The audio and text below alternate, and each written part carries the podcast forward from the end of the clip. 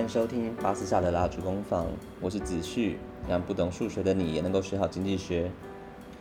尽管鲁滨逊的岛上有几个买方跟卖方交换同一个物品的市场，但它仍然在两个重要的面向受到了不小的阻碍。就像是我们前一堂课所提到的，想要养的玉米农夫，他必须找到同时想要玉米，然后同时又有养山羊的人，这超级麻烦。更何况，在你呃非常努力的寻找这个人的同时，你还要花上额外资源去喂养啊，或是要保存玉米，免得这些东西来变质嘛。再来呢，虽然说蜡烛岛上有几百个居民，因此呢，他们的经济也开始变得复杂起来。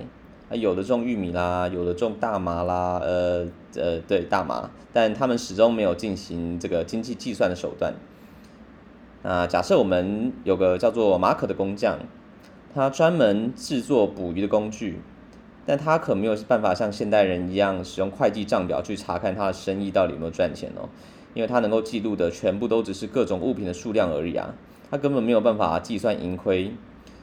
比如说，在他的总账的支出栏位上，他可能会记录着呃一千只鱼钩啊，四张渔网，还有二十根钓竿，然后在他收入的栏位上会记录着什么四把锤子啊，二十公斤的铁啦。什么两张椅子跟十捆木材，他完全没有办法从这些账目表上去得知他的生活究竟是越来越好还是越来越糟哦。因此呢，为了记账，马可他需要有一个通用的单位，那好让这些项目可以被记入账簿。那在蜡烛岛的物物交换经济当中，他充其量只能够靠感觉来判断自己到底是干得还不错，还是干得很糟。不过嘛，人类在试图改善生活这件事情上面，还是拥有一些创造性的才能哦。在一个物物交换的市场上啊，有一些感觉特别敏锐的交易者，他会察觉到，诶，某些东西的销路特别的好。比如说，蜡烛岛上有非常丰富的草地可以去牧羊，因此呢，大多数居民其实都会养一小群山羊。那这时候，马可手中他握有鱼钩，而且他想要玉米，在他找不到同时想要鱼钩也同时种玉米的人的时候啊，他可以找到愿意用山羊来换鱼钩的渔民。接下来呢，他就可以牵着山羊去找一个乐意拥有更多山羊的玉米农夫。因此呢，通过透过这种间接交换，马可他得到了比起鱼钩来还要更好卖的商品，然后再用这个商品换到他想要的玉米。所以我们可以预期的是，一旦呢市场上有人开始使用这种更加方便的方法，那就会有其他人开始跟着去模仿，接着就会渐渐流行到整座岛上。然而呢，随着时间的流逝，最适合销售的东西会渐渐的变成了所谓的交换媒介，并且在大多数的交易当中被接受为支付的手段。那这就是我们的货币起源。在历史上，其实有很多东西都曾经被当作交换的媒介哦，比如说母牛啦、食盐、贝壳、大石块，还有奇特的羽毛、可可豆、烟草、呃黑铁、黄铜、白银、黄金等等等。那经济学家 Milton Friedman 他就发现哦，在二战后的欧洲，其实香烟这个东西就曾经被人们当作货币来使用。但是，并不是每一种物品都很适合拿来当做货币啊。那有些特性会让人们更喜欢在间接交换当中使用这些东西。第一是这个东西它有广泛的可销售性，这是一种物品能够成为货货币的首要前提哦。毕竟用你想卖出去的东西换来一个没人要买的东西，其实没啥意义啦。除非说这个东西对你来说有特别的用途。那第二呢，这个物品方便运输。那如果某个人想要用某个东西去交易，那么这个东西如果说能够被带到交易地点的话，是非常方便的一件事情。比如说早期间接交换通常会呃会使用家畜，特别是牛，因为牛它是一种不仅会叫，而且还会走路的货币。那土地就是一种比较差的交换媒介，毕竟你没有办法随身带着土地跑来跑去。那第三，这个东西是相对稀缺的，这个标准跟上一个标准是非常紧密连接的哦。如果说充当货币的东西它非常的丰富，那么你就会需要携带很大量的这个东西去跟人家交换，或行动会非常不方便。比如说，如果说我们用泥土来当货币的话，那我们可能就需要用一台大卡车，然后去运一大堆的泥土去杂货店，然后只为了买一颗鸡蛋。那第四是这个东西是相对耐久的，毕竟你不会希望说在你拿到货币之后，然后它在两个钟头后就变质了吧？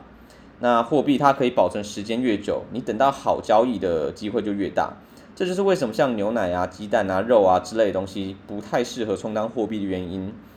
那当然啦、家畜也会死亡。不过呢，交易的时候你还是可以先检查一下，诶，确保你得到的货币不会只剩下最后一口气。那贵金属跟宝石显然在这方面有极大的优势。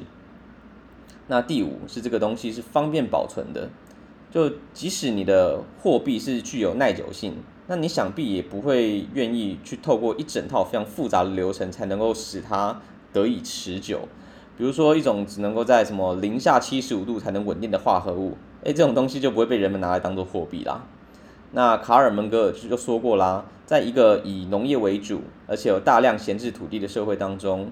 牛是通用的交换媒介。而城市兴起之后呢，使得牛逐渐不适合被当做货币使用。因为大多数的公寓其实都有严格的规定哦，它禁止在公寓里面养宠物，呃，或者养动物，否则呢，这个地毯会很难保持干净。那贵金属跟宝石再度拥有优势哦。那第六，这个东西是呃方便分割的。那毕竟透过交换率来进行贸易的东西，不会每次都是交换物品的整数嘛。比如说你的货币很方便分割的话，你就可以找零头啦。家畜显然在这方面有一些缺点，因为你一旦把它们分割了，它们就没办法跟着你走了，而且还会同时被加上这个什么腐烂的 debuff。所以宝石在这方面其实有一些缺点，因为只要宝石一被分割，它总价值就很难保证不变。那第七，呃，这个物品的任何一个单位都具有高度的相似性，因为货币的质量将会影响到交换率。你可不会希望你整天都要为了要忙着检验质量而不断的调整交换率吗？不同的人对于同个东西的质量判断可能会大不相同。那尽管钻石在许多方面都适合充当货币。但在这方面却成了问题，因为任何一颗钻石的价值都需要交给专家鉴定。那钻石的粉颗呃可分割性也有关系，那钻石被切开之后，每一小颗的这种小钻石的价值总和跟整颗钻石的价值完全不同。十颗一克拉的钻石的价值跟一颗十克拉的钻石的价值差得可远喽。那目前看起来，经得上以上所有标准检验的唯一的物品就是贵金属。那事实上呢，大多数的社会最终都采用了白银啊，或是黄金来充当货币。在国际贸易的发展之下，其实大多数的地方，黄金就逐渐取代了白银，成为唯一的货币哦。那这个过程最终导致了十九世纪的国际金本位的确立。至于为什么大家会喜欢使用黄金来作为货币呢？其实也没什么特别的啦，纯粹是因为黄金这个东西最符合刚刚所提到这些标准啊。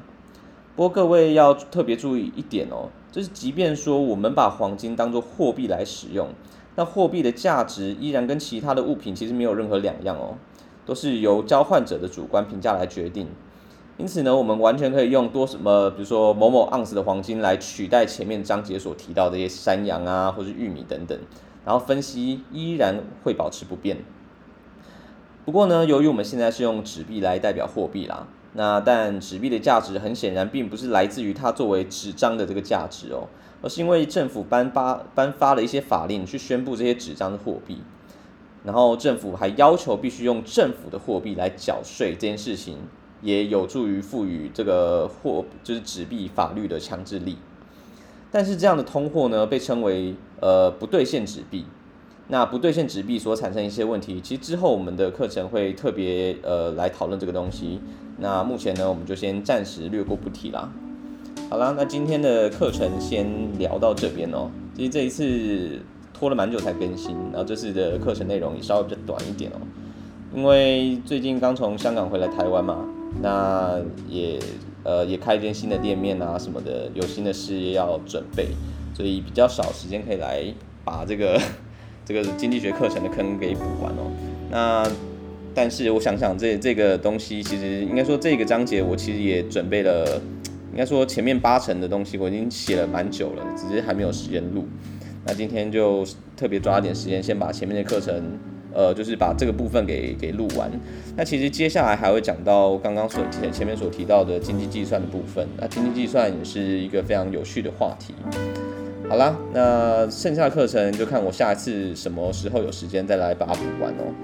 那今天的这个课程就先聊到这边，然后如果说你有什么样的问题的话，都可以到我们的巴斯夏蜡烛工坊的粉砖，呃，留言给我们。那么我们就下次见喽，拜拜。